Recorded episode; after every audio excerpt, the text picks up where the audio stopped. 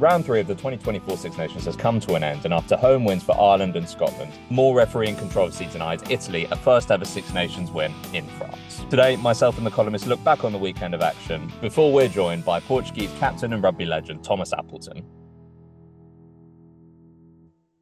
round three is done and dusted. Um, I was saying like just before round three that we were all unanimous in our predictions. We were almost all correct in round three of the Guinness Six Nations, but France, Italy bucked the trend of home wins, and there's plenty to delve into on that front. We've got Portugal captain Tomas Appleton on his way in about half an hour or so, so stay tuned for that. But we'll start there in Lille. Um, our predictions for a France Grand Slam might now be the worst that there have ever been, not just in the history of the Rugby Paper podcast, but just in the history of predictions we'll sort of go in re- reverse order. The last thing to happen in the weekend was probably the most contentious. Uh, Brendan, you've already told me off air that you have some quite strong feelings about what happened. Well, the... well, I did at the time. I mean, instantly something wasn't wrong, right with that kick, and it started even before the ball fell off the tee. That the cameras were flying around, at, you know, dejected Frenchmen when the penalty was given, and and and the bloody physio, right, French physio, running on randomly and you suddenly went to Garbisi, and there was only 22 seconds left on the clock, and he scarcely started his preparation. So I thought, number one, I thought, what's happened there? I don't know, but I think what happened is that the physio went and started waving his hands around, and, and with the three big players who were standing opposite him 10 metres away, this physio was moving around. And I think he was probably waiting for that bloke to settle down, thinking the clock had stopped. Anyway, I don't know that for sure because we haven't seen the isolated camera. But then I think with 12 seconds to go, the ball falls off the tee. Three of the French lumps start walking forward, which they're not allowed to do. They are just not allowed to do that. You cannot move when it's a penalty. And then two of them move back. One of them moves forward again. And the physio was still there busy around. So it absolutely had to be reset. There's, there's no doubt about it in law. And and the ref didn't do it. And he didn't allow himself that condor moment to just have a look at the, the footage for 30 seconds after he, you know, before before he blew the final whistle. Now, in one way, you know, my heart bleeds for Italy on this one. That was absolutely shambolic. But, you know, they had their chances to win the match. I thought, just I thought, possibly their try with a hint of a forward pass. You know, I'm pretty solid on a forward passes, so I have to mention that. So, you know, was it daylight robbery? Possibly not. But a bit with Scotland the previous week, they got done on that final decision. And if rugby's going to be so pedantic about its laws, it has to get these massive calls right at the end. It has to make have a way of getting it right. Well, well, re- referees, to my mind, uh, it's the spirit of the age now, isn't it? They're they're they're, they're scared to act on their own initiative. Mm. They're in a sort of Lindsay Hoyle position where if you actually go away from what's written down, all hell breaks loose. And there are accusations of bias or favoritism. I mean, I mean, if the if the referee had prolonged that, if he'd just taken a unilateral decision, which would have been in perfectly in line with what is sometimes called common sense, to say, well, the ball's fallen off the tee, so we're going to give him a little, we're going to give him a few sec, uh, seconds extra. Galthié would have gone into space. Yeah, but I don't think you have to do that, Chris. I, the ball falling off the tee, that's not the issue. That does happen. And that I think that has to be included. No, you're talking about the physio. I'm talking yeah. about the oh, bloody yeah. movement by the French. It's, that is in law. That is in black and white. They can't do it.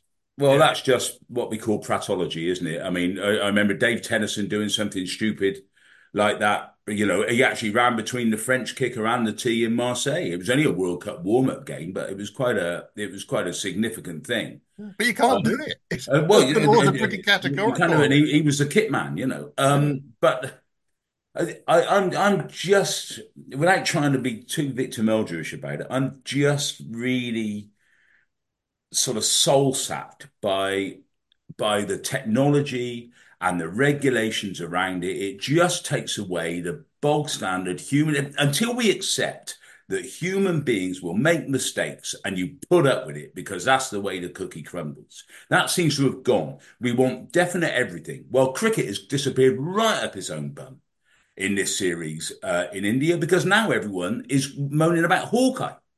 Yeah. Well, we all know Hawkeye's crap. That's why it's got an inbuilt measure, uh, an inbuilt margin of error. That's why umpires call is in. And rugby's rugby has followed cricket right into the same dead end. you know, if, if, if all you want is certainty, then then sport ain't it for you. Go and do something else. Go and build a house. You know, do do some do some measurements. But uh, we're taking the human element away from the game, and it's incredibly destructive.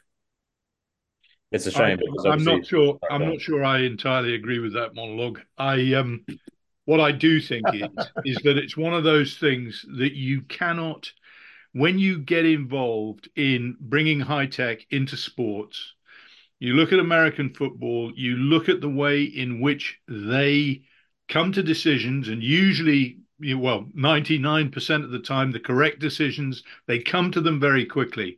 Their analysis is streets ahead of rugby. And it's a problem because we're not using the, the you know the chip technology that there is to the to the extent that we could and look, it, we it it is we're stuck in a limbo land basically. We haven't got the best of the tech world, and we you, you know, and it's undermining referees making decisions on uh, you know common sense decisions on the field. I agree with that. Um, and it's up to you know again it's up to the um, you know the the authorities rugby unions and the world governing body to sort it out. Because it is beginning certainly in this six nations it's beginning to make a detrimental impact on the game without a shadow of a doubt. There's too much of this sort of nitpicking. There's too many cardinal laws not being applied you know, the forward passes we've talked about it ad infinitum. We've gone back to the bloody scrum put in, etc., etc. There are real problems with you, you know, with just if you if you've got laws of the game and what what you'd call cardinal laws, you have to apply them, or you cut the ground from under your own feet. That's it. Yeah, totally. I would actually add, by the way, I thought Christoph really had a pretty good game, other than he let Tuilagi go a bit offside too much ahead of the ruck, which I think he's he's going to get pinged for a lot. Um, in future uh, test appearances. I thought he had a pretty sound game. He just got that bit wrong there, and he just didn't give himself time to even think it through.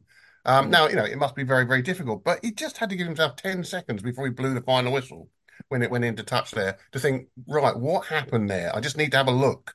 You know, if you're going to have a look at the TMO, that would have been an occasion to have a look at it. One door that's open, and we sort of touched upon it already, is as well with the shot clock and the introduction of it with something that is the elements interfering and the ball falling off the tee, etc. Is Gar- should Garbisi then be in his own right to pause the clock, reset the ball, and put it back? Given how rarely something like that would happen and how in um, not in control Garbisi is over something like that.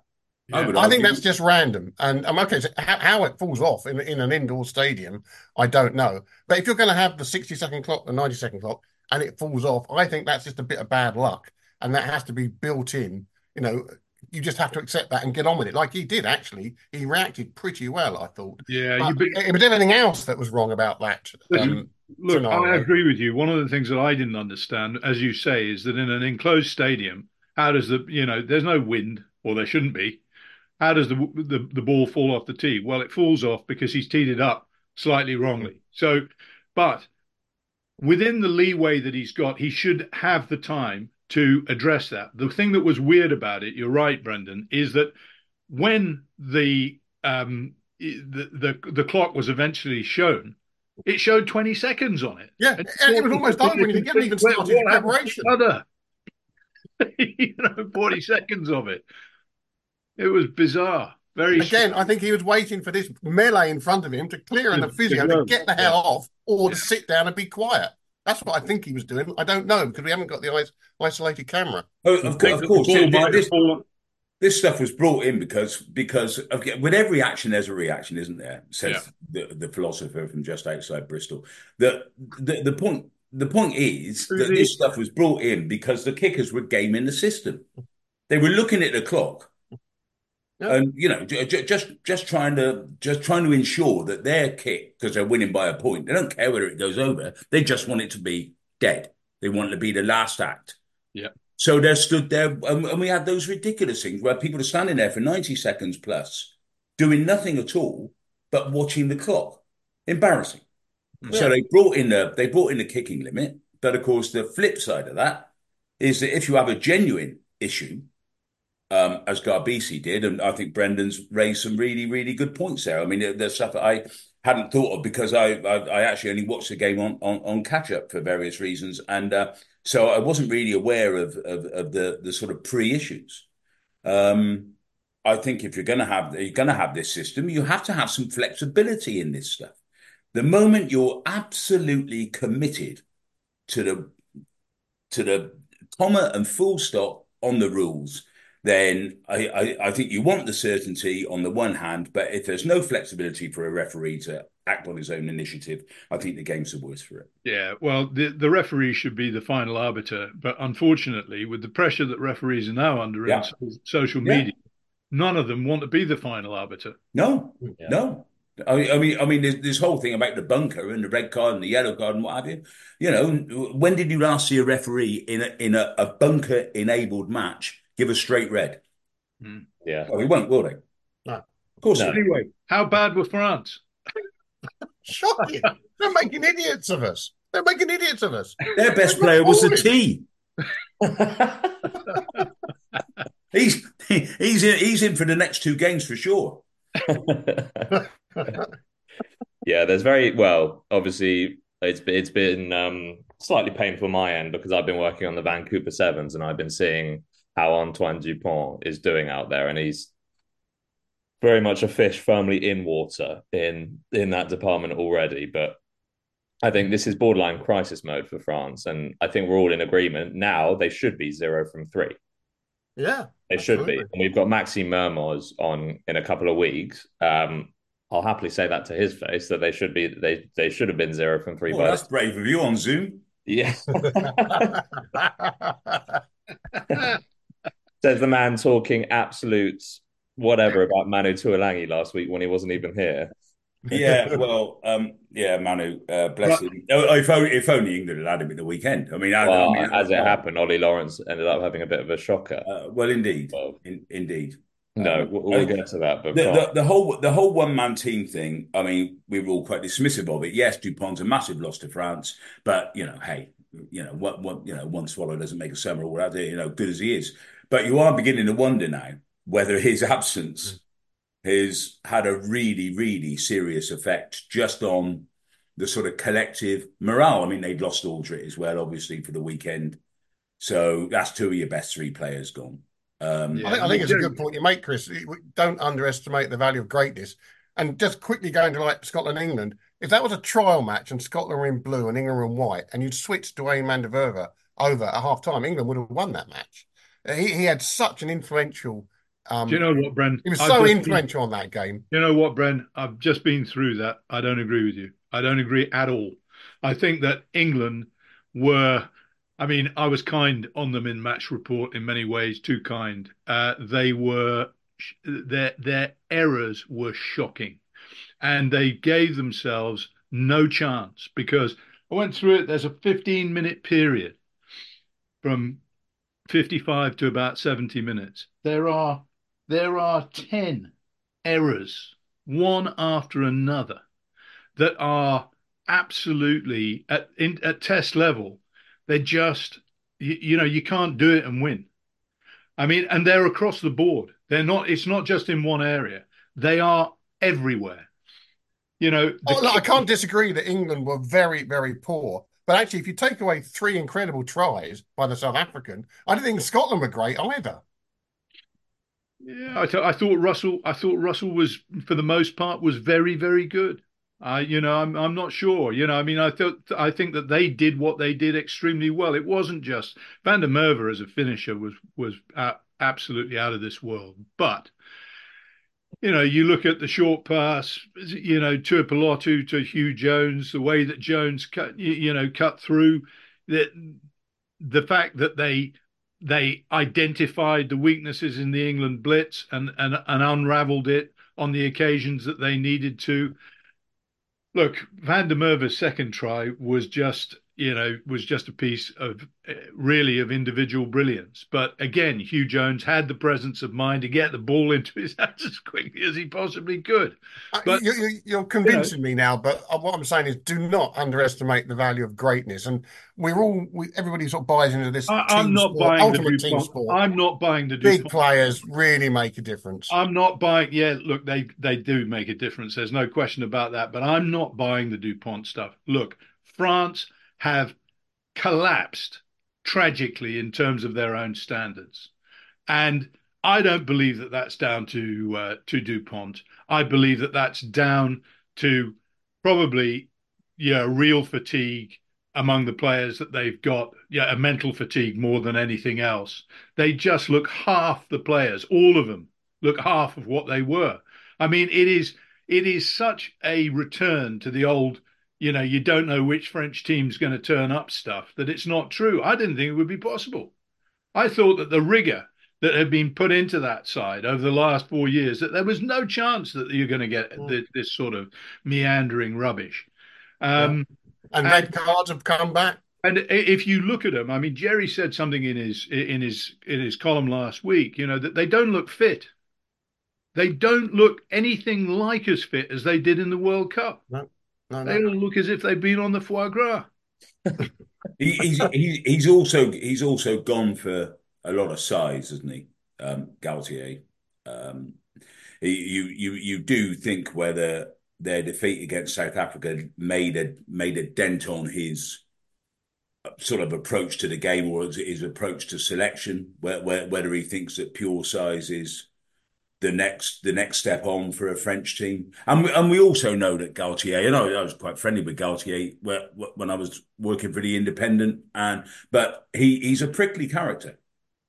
And when things when things he, he was prickly as a player, and he he's had a rich history of ups and downs in his coaching career with with his paymasters.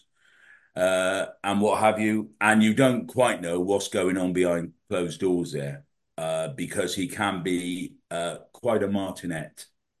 Um, it, it, it, similar to Eddie Jones, but dissimilar. I mean, I'm not saying they do it in the same way, or that Galthié's got the same epic sort of bunch of one-liners that Jones could come out with, or that he's as destructive to people to their faces as Eddie could be, as we know. But um, whether he's a popular coach at the moment and whether he's holding that thing together and he's everything he's doing is a positive vibe. Um, I wonder. I do. I, look, I, I feel I, I feel that you know the spotlight obviously turns on coaches. It's going to turn on Steve Borthwick. Um, that's you know that's the way it is. That's that's professional sport. But a lot of the time, the players get away. I think um, with a fair amount, and sometimes they admit it. You know, they they they they actually come clean and say, "Listen, it's it's on us." I think that it's the players who should take responsibility here. If you look at the way, and there's there there there is a disconnect there. I agree with you. You know, you look at the way that Bordeaux have been playing, and they've got about half of the, you know, more than half of the French backline. The connection that they've got when they're playing for their club side is totally and utterly different to the connection they've got at the moment playing playing for uh, for France. I mean, they they're just they're, they're just totally they're erratic. They're you, you know their pattern, their their their style of play seems to have uh, have changed um, because there's no real energy in their game. You know, they they they they they appear to be in some ways I, think going through the motions is wrong, but they just don't seem to have any dynamic about them at all. But if you want to simplify that, was... Danty. Danty's a classic example, isn't he? Yeah, he is. Who, who, who, in the lead up to the World Cup, was some player. Yeah, and yeah. and he was a massive energy giver.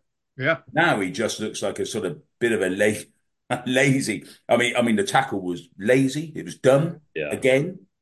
Um, he's cost him a he's cost him um, you know a number on the field. The headline in L'Equipe this morning is Perdu, lost. They are. It's a lost team. And he got 1.5 out of 10 in the notoriously harsh French player markings. Uh, yeah, uh, 1.5. the England player markings almost the, the, the worst England player marking is usually about a four at work. Yeah. Never, Is that what Ollie Lawrence got on Saturday? Um, I've I've seen threes and fours for Ollie yeah. Lawrence. Yeah, I've seen fours. Yeah. He'll never have a, a poorer game than that. He's a no. quality player, but that was he just everything that could go wrong went wrong for the lad. Well, yeah. look, uh, Tomas Appleton is about five minutes away, and I think we've sort of mentioned Duhan van der Merwe, who, by the way, he's now got 26 tries in 37 tests, and he's one behind Stuart Stuart Hogg for the all-time um, Scotland try scoring list. So he'll no doubt go streets beyond that. From the England perspective, um, the thing that I think has bothered myself and a lot of critics about England is obviously it's the work in progress, the lack of experience narrative. And Steve Borthwick is now well over a year in a job in the match day 23, nine of the players were 29 or over. So, Kano, how long does this time bomb last of they're a work in progress before, well, we all and everyone else starts to lose patience? Well, I, uh, sorry, I, I'm, I'm going to, I don't want to tootle the old trumpet too much. Look, I wrote before the World Cup, I picked an England, an England squad for the World Cup, which was based on a new team because I didn't see the World Cup. I didn't see England winning the World Cup. And I thought that the, any rebuild that Borthwick was going to have needed. I'm not saying that you you he, he needed to go the whole hog, but the genesis of it needed to start there, and it didn't. And so he started this season with George Ford, for example, at, at, at fly half, and you know Ford hasn't he hasn't been a disaster by any stretch of the imagination, but if you were going to look to build a new team based on a running handling game, he probably was not the man. And, you know, and we are where we are now. You know, I mean, we scra- scraped home in the opening two games and then were shown, you know, our, our, our, England's weaknesses as a team were highlighted in this game very clearly. This was a pivotal game, and it was a pivotal game that backfired badly on England. I mean, leaving aside the back, leave, too, too late starting. Leaving aside the back line, Nick, and I, I, I agree. The work in progress. You don't want to, you don't want to actually be old enough to retire while you're still a work in progress, do you? Um, so that's all a bit of a nightmare. But the, the, to me, the back row doesn't add up. No, you're trying to, you're trying to play this, this this slightly more exuberant, all those words that people like Brian Ashton, who were good at this stuff, used to hate, adventurous or imaginative or or high risk or whatever it was. He used to loathe all that. He said there's not nothing risky about about anything if you do it properly. That was always his argument. But if you've got two flankers, if you you've got Earl who's outstanding, but he's still a better seven than he is an eight. Yeah, in my book, and yeah. you've got two flankers who can't give and take a pass. They're terrific at other things. Sam Underhill was it, what Sam Underhill does. He was very, very good on Saturday for a, a, chunk of the game. Roots sort of disappeared a bit, but we've seen a little bit from him early in the tournament, etc. But you've got your Cunningham Souths and you've got your Zach Mercers. These blokes can play some football. These these blokes can have hands, mm. and if you're going to play a handling game, try and pick some blokes with something on the end of their arms. Jeez, that isn't rocket science. Yeah, I agree. I agree. Well, I think the other selection issue, and um, Tomas Appleton has just joined us, so this will be my last question, is on the wing. And Brendan, Immanuel Feyi-Waboso, I personally feel, made more impact in those 25 minutes than Elliot Daly has in the entire tournament. He did, um, because he wasn't didn't seem to be playing to a script. He, he, no, he's exactly. sort of young and naive in the best sense that he's not brought into the, the England game plan. I mean, I thought the most depressing thing on Saturday was Ben Spencer, who knows how to box kick all right after his Saracens days. He comes on and uh, this year he has instigated everything at Villa and a box kick on halfway. And I thought, where has this come from? I thought we were beyond those days. You know, England are chasing the match. You've been come on to you're coming on to make an impact. You've been ripping it apart down at Bath with Finn Russell. Let's see some of that. But no, but no, you're absolutely right. Um, you know, he made a great impact when he came on, um, and I think he'll start now against Ireland. Um, he has to. Yeah. Right. Um, Tomas has joined us. Tomas, are you there? Yeah, I'm here. Hi. Hello. Ah, Hi. Hi. Nice to meet you. How yeah. you? How are you doing? Good. Good. Were you at, um, well, I know you weren't playing yesterday, but were you at Welford Road with the team? No, no, no, no, no. We we stayed in Portugal because we are playing against Spain. Yeah, of course. Of course. Okay, awesome. Well, look, we'll talk a little bit about the the game yesterday in a bit, but um, just while we've got you here, obviously, um, English audience, I'm going to ask, you know, about your career outside of. We obviously all saw you at the Rugby World Cup. You're a dentist, and you told me you've got exams at the moment. You're also studying medicine, right? Yeah, exactly. I just I just came from the hospital, to be honest. wow. Uh, yeah, I'm uh yeah, I'm a dentist. Uh, I'm an oral surgeon um, now, but I'm I'm finishing my my degree in medicine. I'm on the fifth year of my medicine studies. Uh, trying to be an oral uh, maxillofacial surgeon. That's the the main goal. Wow. That's incredibly challenging, Tomas. If you're you're captain in Portugal, who are now a serious rugby team, have take the world have taken them to their hearts, and you're still headlong in exams, professional qualifications, etc. Yeah, thank you, thank you very much. It's sometimes it's it's not not easy to to conciliate everything and and to manage in between trainings and and everything, but yeah, I'm I'm I'm trying to do it. And I'm so, thinking one or two of your Portuguese-based players have the same challenges. They're also got careers, and that's why we perhaps haven't seen so much of them since the World Cup. Yeah, exactly. So a, a lot of them. So I would say half of the team, uh, it's not professional. So we have other jobs, some other players, uh, a lot of them in consulting uh, area, like uh, big companies, uh, and around that, some others. Uh, we have our number eight, Rafael Simões, is a 3D uh, designer. Um, we have, I think, we have every sort of things. One of one of our coaches is a veterinarian, so we have a lot of areas. You remind me of Argentina in the old days. Amateur, qualified professionals having to try to compete at the very elite level with rugby, and it's not it's not easy. And a lot of you have to go overseas. No, exactly. And I think I think Argentina is a really good example for us in in the long term. So I think we really want to. Uh, I would say a similar path like Argentina. We need to. This is a, another another question, but I think we know we have Lusitanos is the our representative team um, from the Portuguese-based players, and I think we really need to to go professional uh, on that team, like Argentina did with the Jaguares on the yeah on the Super Rugby. I think we need exactly the same. Yeah, yeah, but you don't have any. Obviously, a lot of your um, fellow Pedro Bettencourt and um, Rodrigo Marta, they're all going. They they're all professional. You don't have any aspirations. Um, your end there. Uh, I think it depends on. I think it depends on the on the offer. I think there has been a few contacts, and I don't know. Uh, we'll we'll see. We'll see what happens. I was going to say post World Cup. I would imagine quite a lot of clubs got in contact. Yeah, it's it's not through the clubs, through agents. Yeah, through agents. Yeah, we, we, we, got a few. We got a few calls. Uh, but yeah, I think. But the thing is, for us and and for example, for me, for Nuno Sousa Guedes as well, for Jerónimo Portela, um, we have a really a pretty stable uh, life here in Portugal. So it has to be a good a good opportunity for us to to leave everything and and go for the for the rugby dream. and the game against um, against Spain is like um, sort of England v Scotland uh, multiplied three times. There's yeah, a lot the, of love lost, is there? Exactly. The the history behind it is huge. It's huge.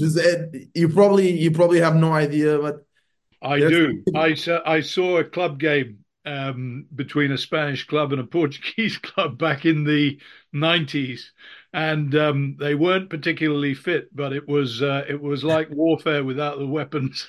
No, exactly. It is. It is because it, it has so many, so many history around it, and so many. Because we're the we're like the small little brother from Spain, and sometimes we need to to step up. And I think the rugby rugby pitch is the perfect uh, place to do it. So things sometimes get a bit uh, rough. So, so it's traditionally Portugal the underdog against Spain, uh, and may possibly a slight reversal this time. Maybe Portugal were the team to be shot at by Spain. I think. I think if you look at the moment, at this moment, I think we're we're on top because, especially because of what we did uh, in the World Cup. Uh, but Spain has a much bigger um, structure around rugby. They have a they have a almost professional uh, championship, nothing compared to to ours. Um, but still, at the moment, I think we're we're. I'm, I'm, I don't want to say we're favorites, but we won against them in the semi-final of the Rugby Europe Championship last year. Um, it was it was a tough game, but still, uh, we played at home, so we're looking really looking forward to it. When, when, when you play when you play as well as you did in the um, in the World Cup, Tomas, and, and achieve what you did and and captured the sort of imaginations of a lot of rugby um, a lot of rugby folk who, who wouldn't have known you guys at all, really. But it was it was terrific to watch how frustrating is it for you then to come off the back of that and be back in a situation where you're really not spending the right amount of time together in in terms of international achievement? You're asking an awful lot of yourselves to revisit those heights when you're yeah. not when you're not playing together. There's the the the pro the pro pro de um, element and whatever, which is quite difficult to to manage and handle. I guess is it a big frustration for you to have tasted that known what you can do and then say, how do we get back up there again? Yeah, I think, of course, I'm going to be honest with you. It is frustrating, of course. So after you play such a big competition uh, as the World Cup, it's it's hard for you to lose a lot of players like we did. Uh, a lot of players, the clubs are not releasing them uh, to play with us, so we're not we're not playing at our fullest. Uh, but I think this is a bit of the Portuguese reality. I think we really need some changes, and we really need to. I think coming a bit uh, back uh, about that, Patrice Lagisquet really worked uh, well with the with the French clubs, and he really have the he really had a good relationship with them, and it facilitated uh, facilitated um, the relationship and the way that the the players could be released uh, to play with us and at the moment we're struggling struggling a bit with that. So we're playing against Spain, and we won't be uh, we won't have any everyone available as well. Players like Storti, uh, Rodrigo Marta, um, they'll probably stay uh, in France to play with their clubs. And I know there are a few laws uh, behind it, but still, it's it's it's a it's a complicated situation. Um, but it's not it, it's not right. Uh, you know, I mean, in the playing in the European Championship, these players should be available to you. There's no question. Yeah, of course they they should. For in in our in our point of view, they should be they should be available for for every single match for for the for the national team. And I know it it happens with um with with the bigger with the bigger nations. Uh, yeah. The players are always released. It's always uh, happened. Yeah, exactly. They, they you always like England, Ireland, Scotland, whoever uh, they will always have their their fittest uh, team available. Uh, and for us, it's a it's a big struggle. But we've been dealing with this in the past, and I think it depends a bit on the on the clubs, with the relationship with the French clubs, with the union, with the Portuguese union as well. Do the Spanish have the same problem? They got players in Pro D2 as well. Uh, yeah, they have a few players in Pro D2 uh, as well, but I think they're I think the relationship is is easier uh, with the French clubs, and I don't think they have that many uh, players. No. They have a few, but not that many. For example, at the moment, uh, I would say between uh, uh, top 14, uh, top 14, Pro D2, and Nacional, I would say something like 50% of our team. So hmm. it's. I, I did a count the other day. I made about 19 of your team are based, are based or your largest squad are based yeah, yeah. in France. Um, Tomas, there is a bit of an upside to the situation at the moment. Obviously, you had Samuel Marques retiring. Um, Portela is is stepping back a bit, but you suddenly discovered two young halfbacks um, based in France but Portuguese qualified. Just tell us a bit about the two Hugos and were they on the radar before the World Cup, or are these lads in France promising players, but French and Portuguese qualified who've seen Portugal and thought, I want to be part of that. I want to play that kind of rugby. So I think it's so do you have no idea how many messages and and message that that even players receive from Portuguese uh, uh, eligible uh, players who want to to mm. train and play for Portugal. You have no idea. And the union is constantly getting messages from kids from even South Africa, from France, or wherever in the world, that's after seeing uh, our Rugby World Cup, they want to be part of it. And the example of both Hugos was a bit like this. They were they were under the radar, but still they're really young. Um, yeah. 18, 19, aren't they? Camacho is nine. Exactly. They're kids. So they were under the radar.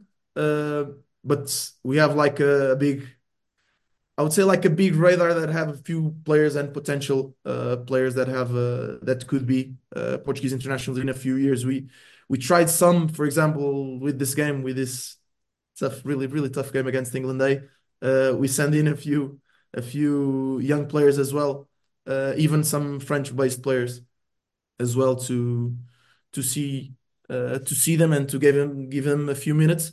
Uh, but for example, Hugos are, are the perfect example for uh, of that. They were under the radar, but still they they show their uh, their intention to to play for Portugal, and especially after the World Cup. Who's faster out of Camacho and Storti? Sorry. Who's a faster runner out of Camacho and Storti? Because Camacho no, is absolutely no, no, no, Storti, Storti. Yeah, okay. it's either quicker. Camacho is really, really fast. Yeah, Camacho's got the quickest pass though. He's got the quickest pass I've seen in a long while. England need a scrum half like him. To be fair, yeah, just get the ball out. Yeah, I, I, ha- I, have to say what what what worries me about um, Portugal's situation, uh, and and you're not alone in this. You can make the same argument maybe for Uruguay, let's say.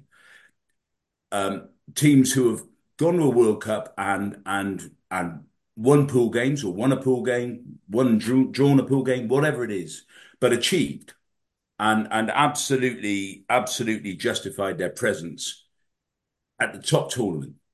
And you may well be there again in four years' time. And they, the, the, the rugby world and the people who run it are going to expect you to rock up there in Australia and do the same thing because no one wants to see lopsided games. You guys have justified your presence, as I say. But without some kind of structural, regulatory governance help between World Cups, that's an awful lot to ask of you blokes, isn't it? Yeah.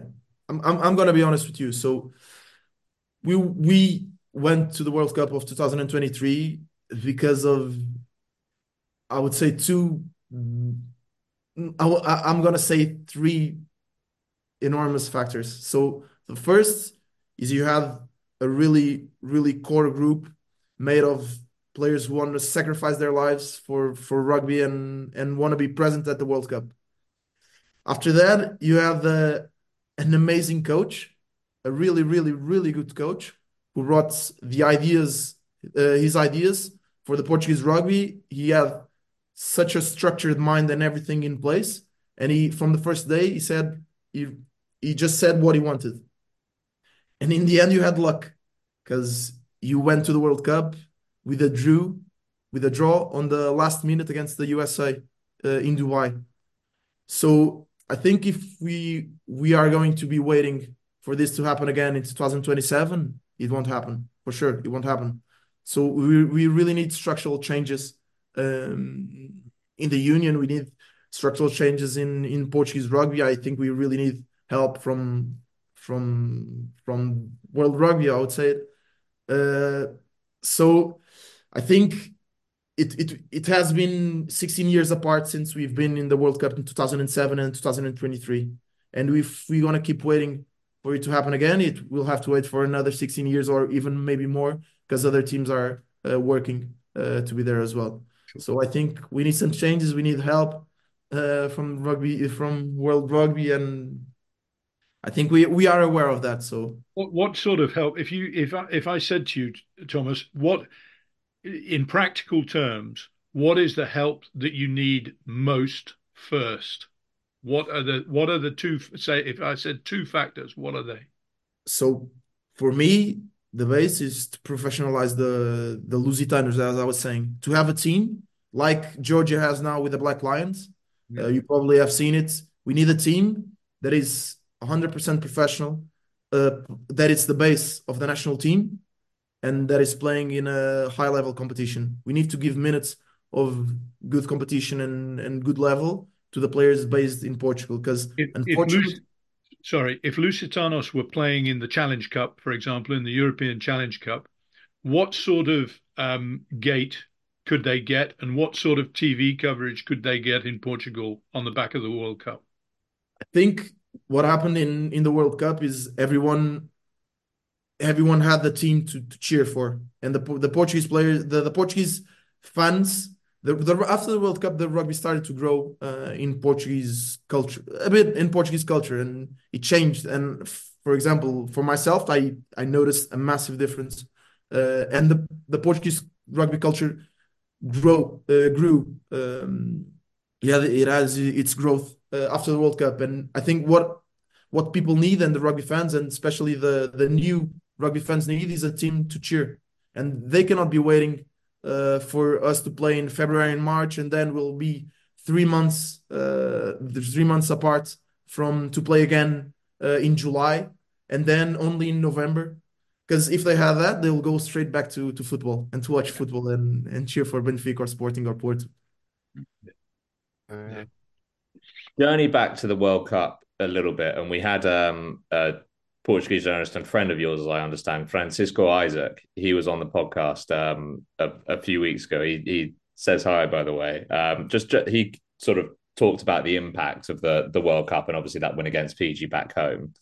Um, talk a little bit about more about that from the first person perspective, and also just the overall experience of it, the night in France afterwards, etc. The meeting of Cristiano Ronaldo, who is quite a big name in Portugal, I understand, or somewhat anyway. uh, yeah, just talk about it all.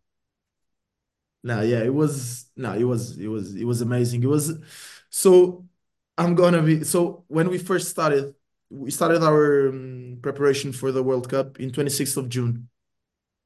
And being crazy or not, the first thing that I said when we got into the into the into a hurdle after the first training, I said, "You're gonna call me crazy, but we're going to win against Wales."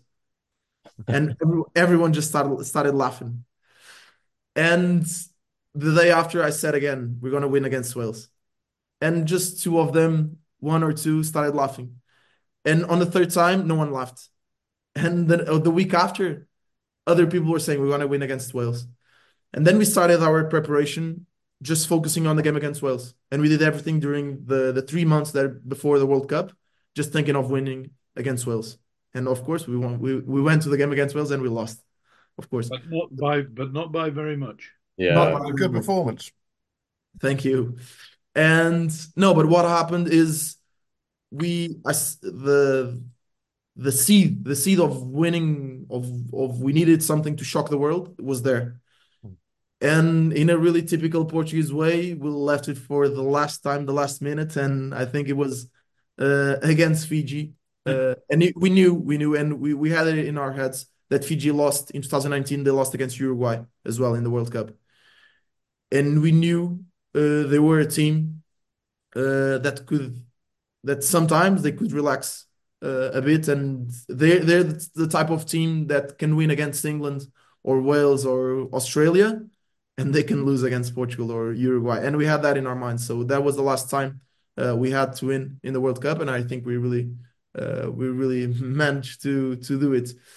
And then it was just enjoying enjoying our time and enjoying the the the history that we made. It was the first points and the first win of Portugal in in the World Cup I think we had a lot of we had a lot of coverage uh, in the Portuguese media that we were not expecting. Our, for example, our reception uh, at the airports after the World Cup was insane. Thousands of people.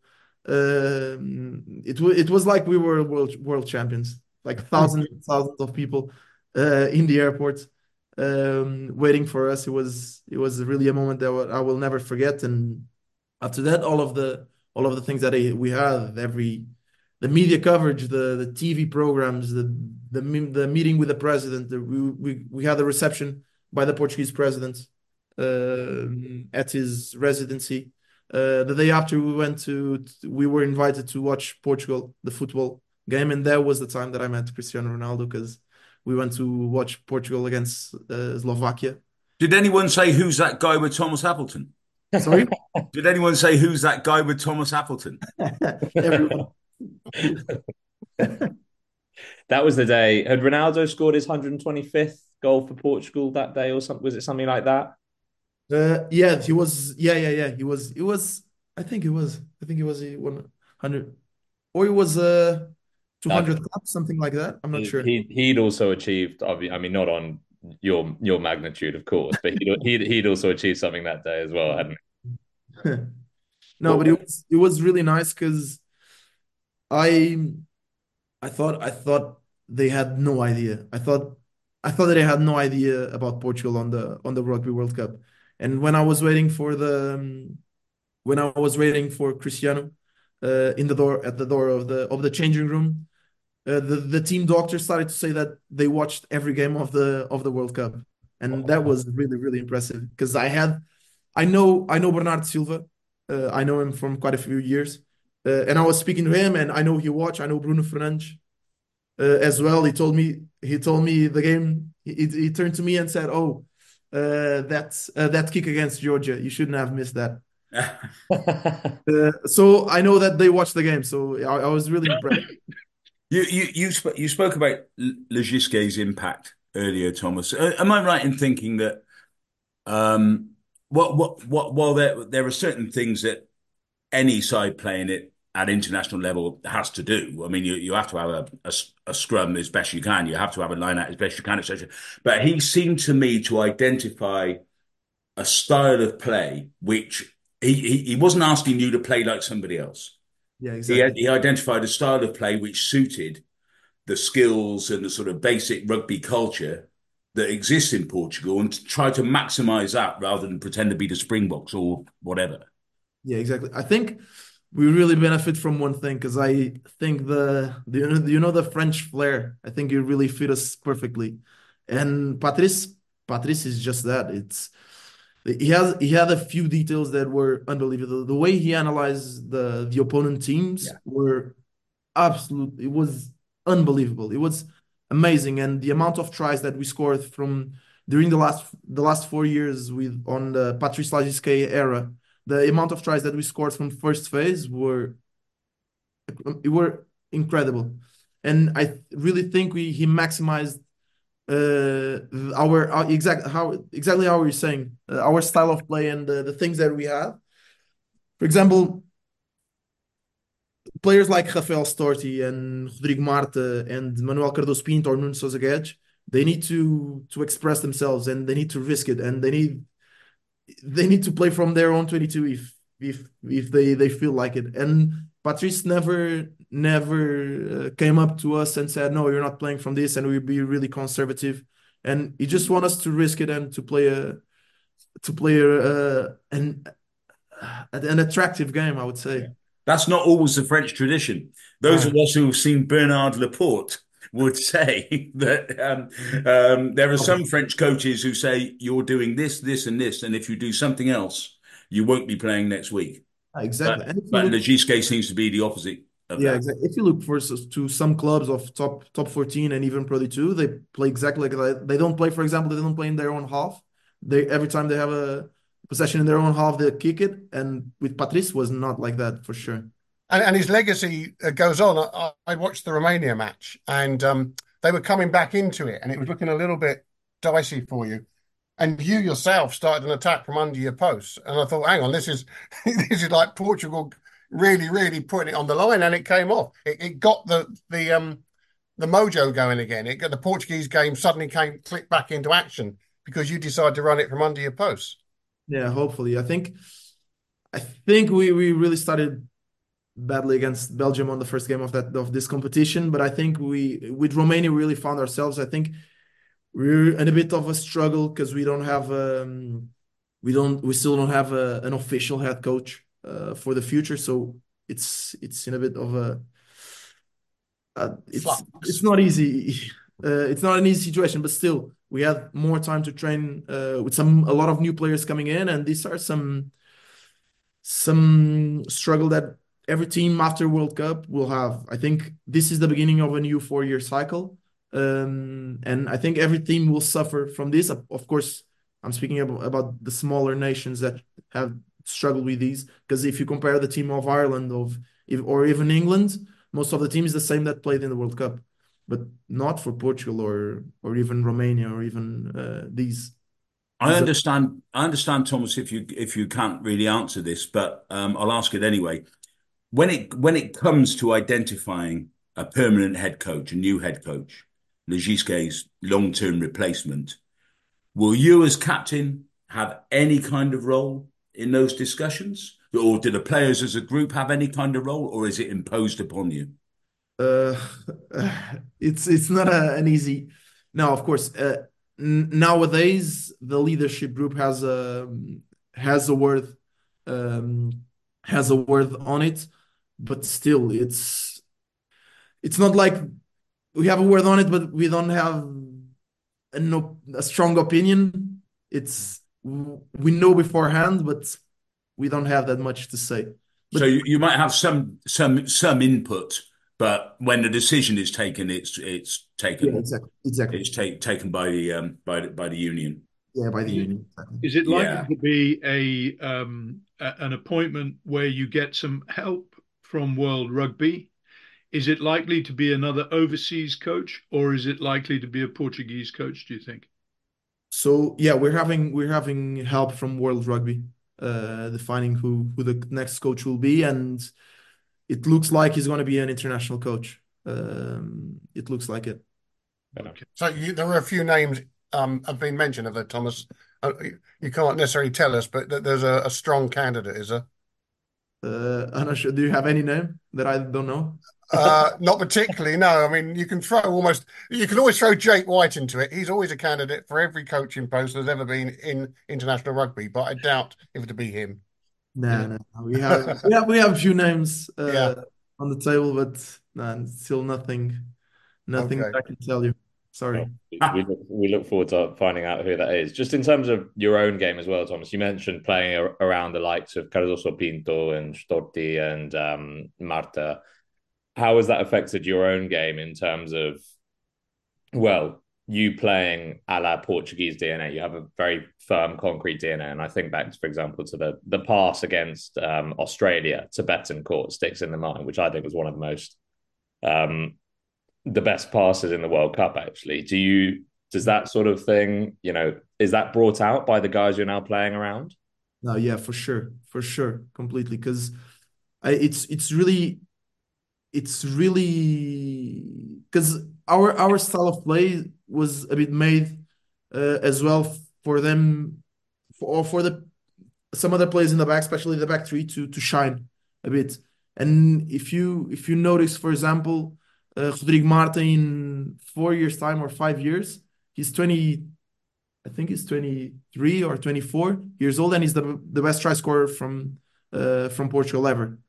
So our DNA is really made to to make these players shine and play around them and and get this really quality and explosive um, style of play from them. And I think this, of course, really benefits uh, me because it's a really a really fun game to play and assist uh, assist this kind of this kind of players. I really think is a really a really good thing that I really like to do and of course, I will never uh, never forget that pass uh, for Pedro. Um, yeah, but yeah, I think it really it really grows uh, my game to play alongside them for sure. What kind of condition, Tomas, will the team be in when you go to South Africa in the summer? So, I think, and I'm going to be honest with you, I think we'll be way better uh, than now because we'll have a lot of players um, that are not available now. They already said that they're going to be they're going to be available for the game against South Africa. Okay. Good. Uh, so I think you're going to be, I think you're you're going to be satisfied because we're going to not the full World Cup squ- World Cup squad, but a few of the players that you saw in the World Cup are going to be present in in South Africa. And is it flying straight down one match, or have you got any sort of preparation match in no, South Africa? We're playing Namibia on the weekend. All right. The weekend before. And, and, which one of you guys in the first two minutes of that game will tell Eben Etzebeth that he's slow and ugly? I'm not sure. It won't be me for sure. it, won't, it won't be me. oh dear. Um, just a little bit about more about you. Francisco Isaac asked me to ask you, uh, and I can't remember when he was on now. It was just before the start of the REC Who's better at rugby out of you and your brother, Francisco? my bro- my brother is a brilliant uh, lawyer, brilliant lawyer. He's a good rugby player. No, no, no. Now, honestly, he was a really, really good uh, rugby player. Um, he was international for Portugal for something like 30 times. Um, yeah, but I think if you look objectively at one another career, uh, I think I will I will come up. Okay. Would he agree? No, of course not. he would say he's better for sure. And tell us a little bit about the Appleton surname. I mean, we we assume, and, and there's a huge link between you know Portugal and and England. There is somewhere in your lineage. Yeah. So my great grand my great grandfather was was English, from uh, from Manchester, and he married my uh, great great grandmother that was from Ireland, uh, and both of them flew to Portugal because of Catholic and and some Christian Christian uh, problems between Ireland and England yeah. when they flew to. Oh, have there been problems between Ireland and England historically? I to Portugal for a peace, peaceful time. oh, so you have you you may have a kind of English qualification. We do have some problems in midfield at the moment, Tomas. Would you consider? Um, I depend. I mean, we don't need you to train. just, just turn up. If you get me a, a, job as a dentist there, I might think about it. Uh, I'm going this afternoon. Chris, and uh, you mentioned your dentist appointments, Chris, so much on the podcast. I hope well, that's because they're costing me so much money. Yeah. no, but Tom, we were saying actually that um, a 12 like you is exactly what we need for England. Not that I'm asking you to transition. um, just while we, that's a sort of feeder into the Six Nations. Do you watch much of the Six Nations when you're obviously submerged in REC stuff? Uh, yeah, I watch a few. We watch a few games, especially in the days because a lot of our matches, not this weekend, uh, not this weekend, but usually our matches uh, are on the same weekends as uh, yeah. as the Six Nations, and we a lot of times we we watch some games together. Um, and yeah, but no, we watch we watch the Six Nations not every every single game, but I watch a few. Uh, how, what have you made of well the way things are going so far? Ireland is is on the go, and no, I'm gonna. I I really like I really like the the way uh, Ireland play and the style of play of of Ireland.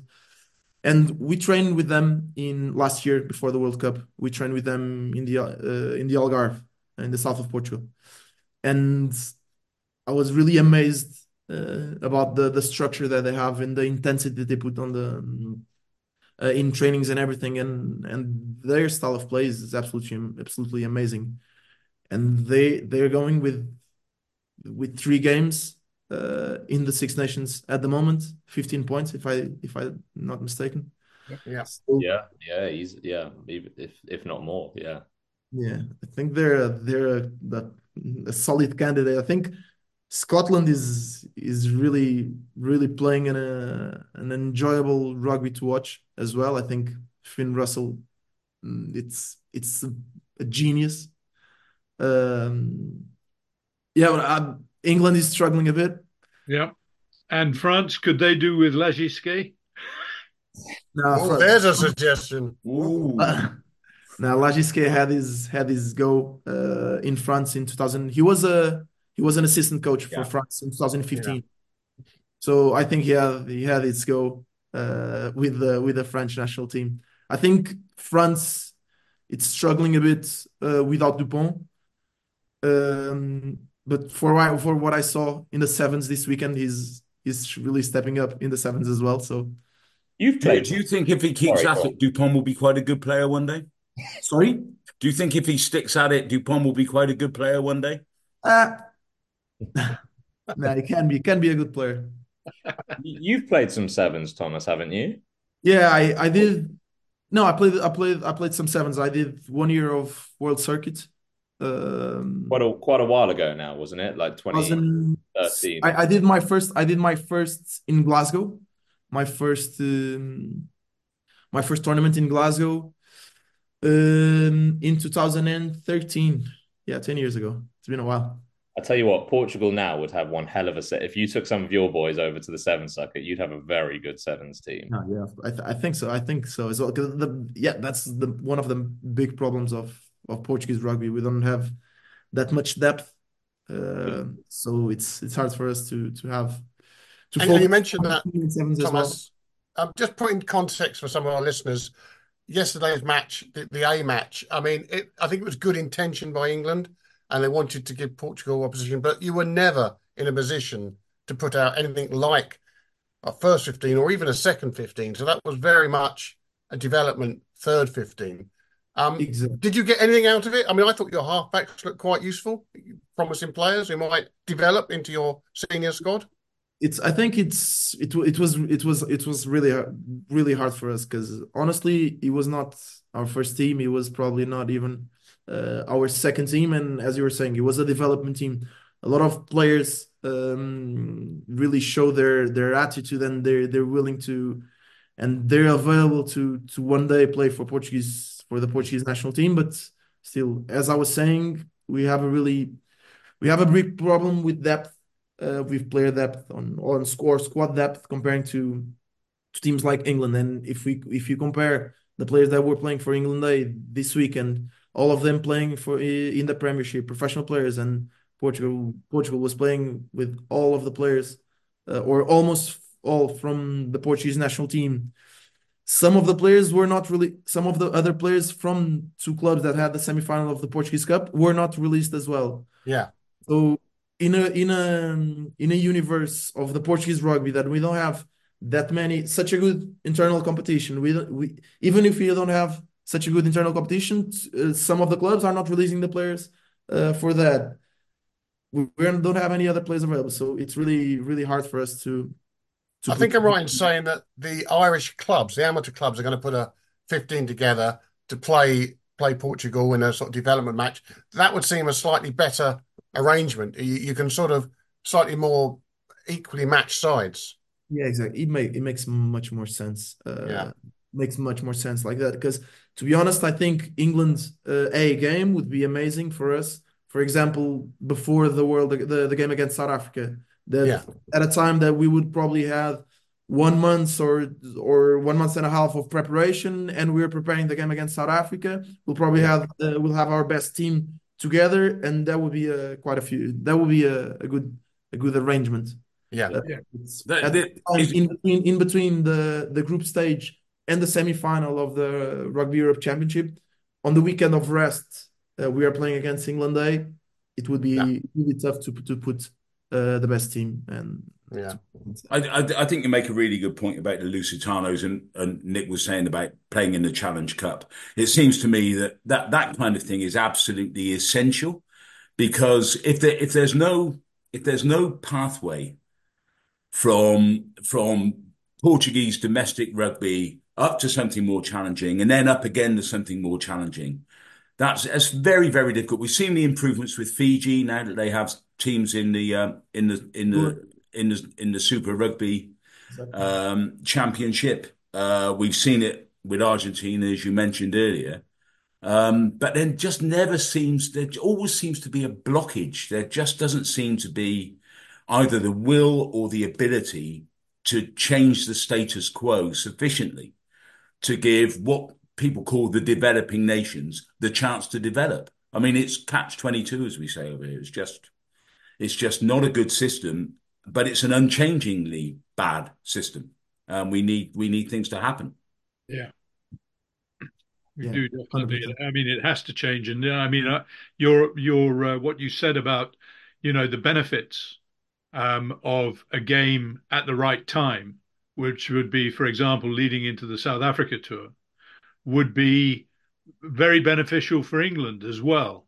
And it's yeah. quite interesting how they managed to find a weekend, you know, in February in the heart of the, the Six Nations and the European Championship to uh, to arrange this fixture. I don't quite get it, but um, there you go it's uh, it's rugby as it is at the moment. It certainly needs to join itself up much better in many many uh, respects. and uh, to give countries like Portugal, we're all agreed that um, you know to have a, a, void or no obvious pathway after a World Cup just makes zero sense, none. Yeah, couldn't agree more. Um, guys, just while we've got Tomas here, actually, I, I have Tomas. I haven't told you this, but because we don't usually do it during the Six Nations, but I'd love to hear your answers. We usually do a fifteen sort of quick fire questions section, just about you, your rugby career, your life, etc. Would you be happy to do that for us?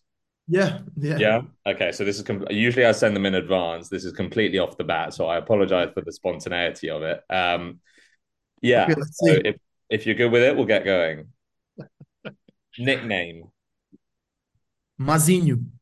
Mazinho. What does that mean in Portuguese? Like Mash in a like in a oh, short. Okay, like Little Tomas. Yeah. Like, yeah little Tomas. Nice. That's not probably not a very nice nickname as a rugby player. No.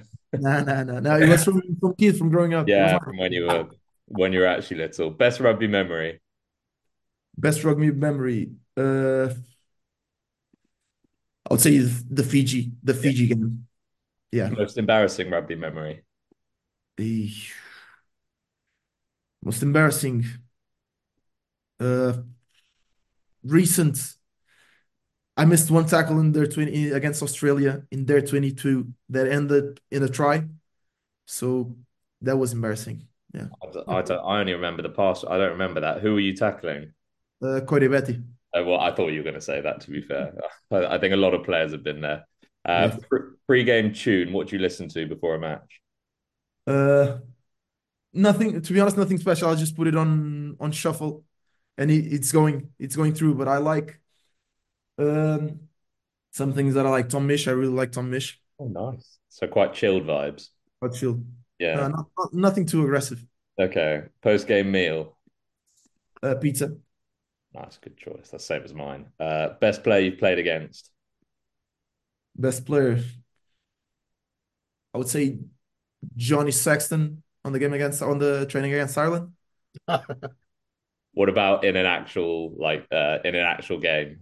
In an actual game, uh, one of the players that surprised me the most was in the World Cup was Jac Morgan. Mm, yeah, okay, great yeah, tournament. terrific. I was, not, I was not expecting. Mm. To be honest, I was not expecting that. Yeah, that's Lagisquet's fault. He didn't tell you. He didn't. He didn't. What kind of coach was he? no, you told us, he told us nothing about it. About him. Best player you've played with. Best player I played with. Nuno Sousa Guedes. Favorite player right now. He's not. He's coming back again, but Lucas Ioane. Nice. He's he's brilliant. Have you ever played against him? No. I guess you're, you're hoping to in the or maybe hoping not to in the summer. Rugby idol. Sorry. Rugby idol. Ben Carter. Ben Carter one one of one of my rugby idols. Sonny Bill Williams at this time. Nice. Prime for sure as well. Favorite state. Favorite stadium. Favorite stadium, Twickenham. Favorite gym exercise. Bench press yeah, we've had that one a lot, believe it or not. Uh, mm. Occupation, if rugby didn't exist, well, that's obvious. That's dentist. Yeah. Yeah. Not, not, not hard, that one. What if um, it wasn't dentistry? Apart what from medicine, medicine. Yeah. Anything in science. I would say I would say something like architecture or something like okay. that. Oh, cool. Nice. Uh, superstitions. Superstitions. I'll always um, get my so left left sock, right sock, left sock, then the how do you call it the so it's you know the true socks the yeah. the yeah, so yeah, left right left right boot left uh, boot right boot. Left boot right boot. Yeah so again exactly the same. Uh, rugby law you would change. Rugby law. I would there there was an experiment experimental law in in Australia at a time that was the power try. That if the last phase uh, of your try started from your own 22, uh, the try will, would be got more points, like eight points or. Oh, that would suit Portugal nicely. yeah. you only scored tries from your yeah. 22. That would be perfect. you, you, you, you never lose a game. you, you, you, you, would have beaten England a 97 91. and lastly, best thing about working in rugby? Best thing, I would say friendship, for yeah. sure. Awesome, amazing. Thank you. For, sorry for putting you on the spot a little bit, but thank you very much for that. Um, I love that power try answer. That's the most Portuguese rugby answer I think you could possibly have given. Uh, just very, we'll wrap up in about 10 minutes or so, if that's okay with you, Tomas. Um, Just looking ahead to the rest of the REC. So it's semi final weekend this weekend. And then it's the finals weekend is two weeks after that. Am I right in saying? Yeah, in the 16, 16 yeah. of March in Paris. So say, and I guess a betting person would put money on it being a Portugal Georgia final. Granted, obviously, there's a lot to happen for it to get there, but say that does happen, what does that now mean with what happened in the World Cup? You mentioned the miss kick already. It was a hell of a game, and I mean, Storti's tries were absolutely unbelievable um, in that match. Two of the tries of the tournament, but yeah, what would that mean uh, to have a rerun at that and hope to avenge that miss kick? I think, and we we need since I started to play for for Portugal, I've never won against Georgia, and I played them a lot of times. And I think think we really need to change uh, to change that. We we had two draws in the last two years, um, but at the same time, in the final of the Rugby Europe Championship of 2023, we lost by 40 points. It was a it was a big loss uh, against them. So I really need think do we need to to step up uh, if we reach the final, of course. Um, but yeah, it's going to be a, a, big game. I think Georgia will come because one of the things that we spoke about before the before the World Cup is that Georgia Georgia won against Wales, if I'm not mistaken, a, a few months before yeah.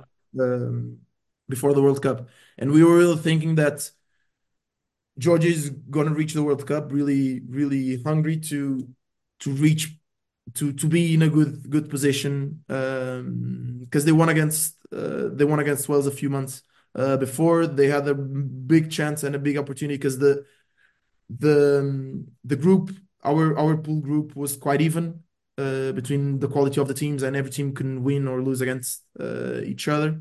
So I think really Georgia really wanted to to to put a step up, uh, to put their hands up uh, on the pool stage. And I think when they reached the World Cup, they didn't win uh, any game and they draw.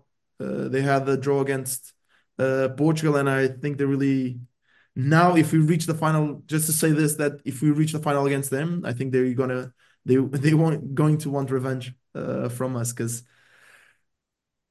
the results, the draw between Portugal and Georgia, it's if I look look at it from a from a big picture, is more positive for Portugal than than it is for Georgia in a World Cup. So I would say they they're going to be they they they're going to want the revenge.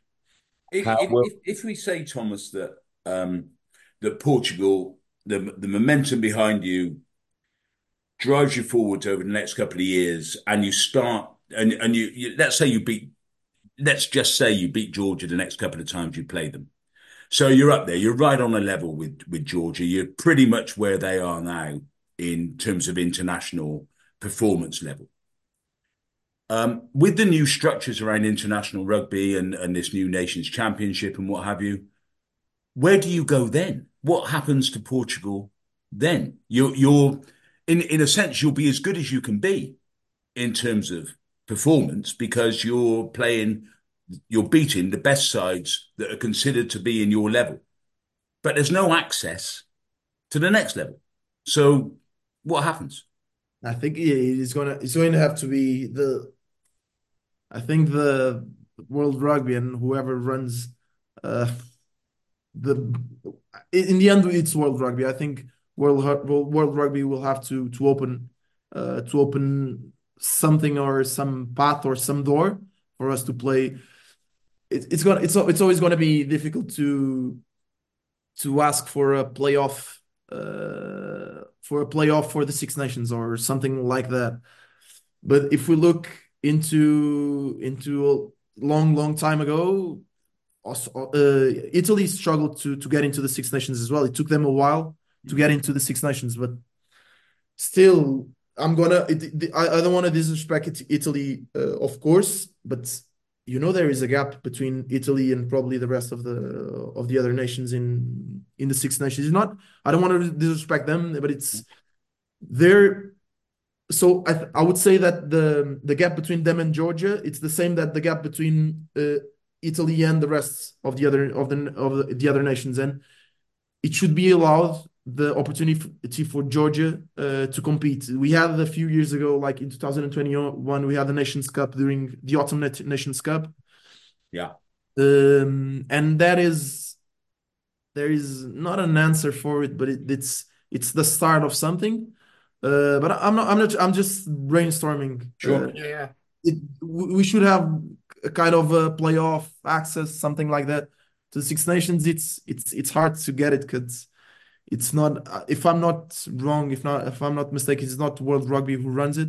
No six exactly. six nations is a private tournament privately work, privately run. Its directors are the members of the six competing unions. Yeah exactly. So, um, and look I, I write about this a lot usually very angrily because it drives me mad. But you know when i asked a previous chief executive of the six nations about this very issue, he said, it is not our business to solve problems for the rest of European rugby. Yeah. Just last question, Tomas, um, my end before we wrap up. I think Kano might have one more as well. But obviously, again, looking ahead to that Georgia match, and I, I know as a professional athlete, you won't like to think beyond the opposition too much. But while we've got you, got to ask. Um, Georgia's trajectory has been very different since the World Cup to Portugal's in that they have obviously Just, sorry trajectory like their okay. part. Yeah. Um, new head coach Richard Cockerill. They've obviously had a more successful REC Rugby Europe Championship so far than you have. Obviously, with your tough result to Belgium at the start. How are confidence levels at the prospect or possibility of that matchup different compared to the World Cup, where you may have smelled blood a little bit? I think, as I, as I said before, they're in the they're in a different they're they're they're they're in the beginning of a new cycle as well, and they for what we saw from their games and what we analyze, they're not playing at their best uh, as well as us as us and as every every probably every union uh, playing in this uh, rugby Europe Championship, and I think we really improved. Um, I don't say we we erased uh, the game against Belgium after the win against the um, against Romania. But the truth is, we we were struggling to go through um, uh, these pool stages, and in the end, we we had a massive win, and we went uh, in first place. So of course, we had our problems in the in the defeats against against Belgium. It was we didn't have that much uh, time to train. We we was a new a new coach. Uh, Daniel Daniel is making an exceptional job, but still he's a world he's a world rugby consultant. So we really need to needed to to adapt and needed a bit more time to adapt. But I think we're going to reach uh, the 16th of, of March in a really, uh, really uh, good form and uh, in a in a better way because we will have definitely more time to train, a lot of time to analyze uh, them, and I think we will be we'll be there really nice. But first, the Spanish have got to be beaten. That they'll be planning something.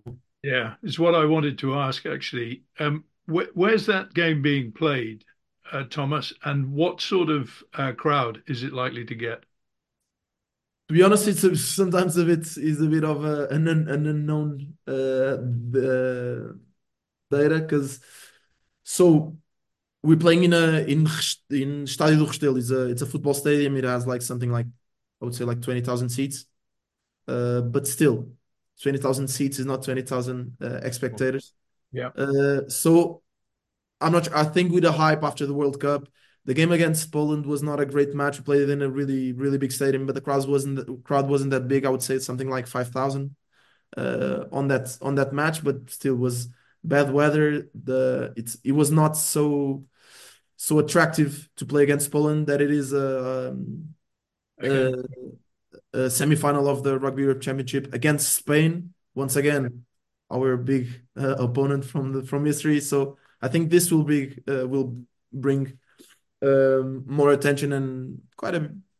I, I would not say 20,000 seats, but if it if it reaches 10,000, I, I think we, we could be. And and sorry, where did you say it is? Santiago del Estero? No, no, no, it's called Stadio, Stadio Stadium. Sorry, it's called Restelo.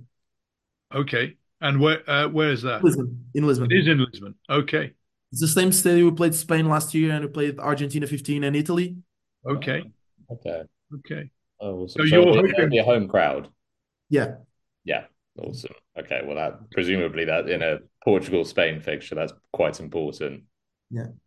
And and if you end up playing Georgia in the final, beware because with Richard Cockerill in charge, they'll run it from everywhere. I, I mean, both props and the hooker. Everyone from everywhere.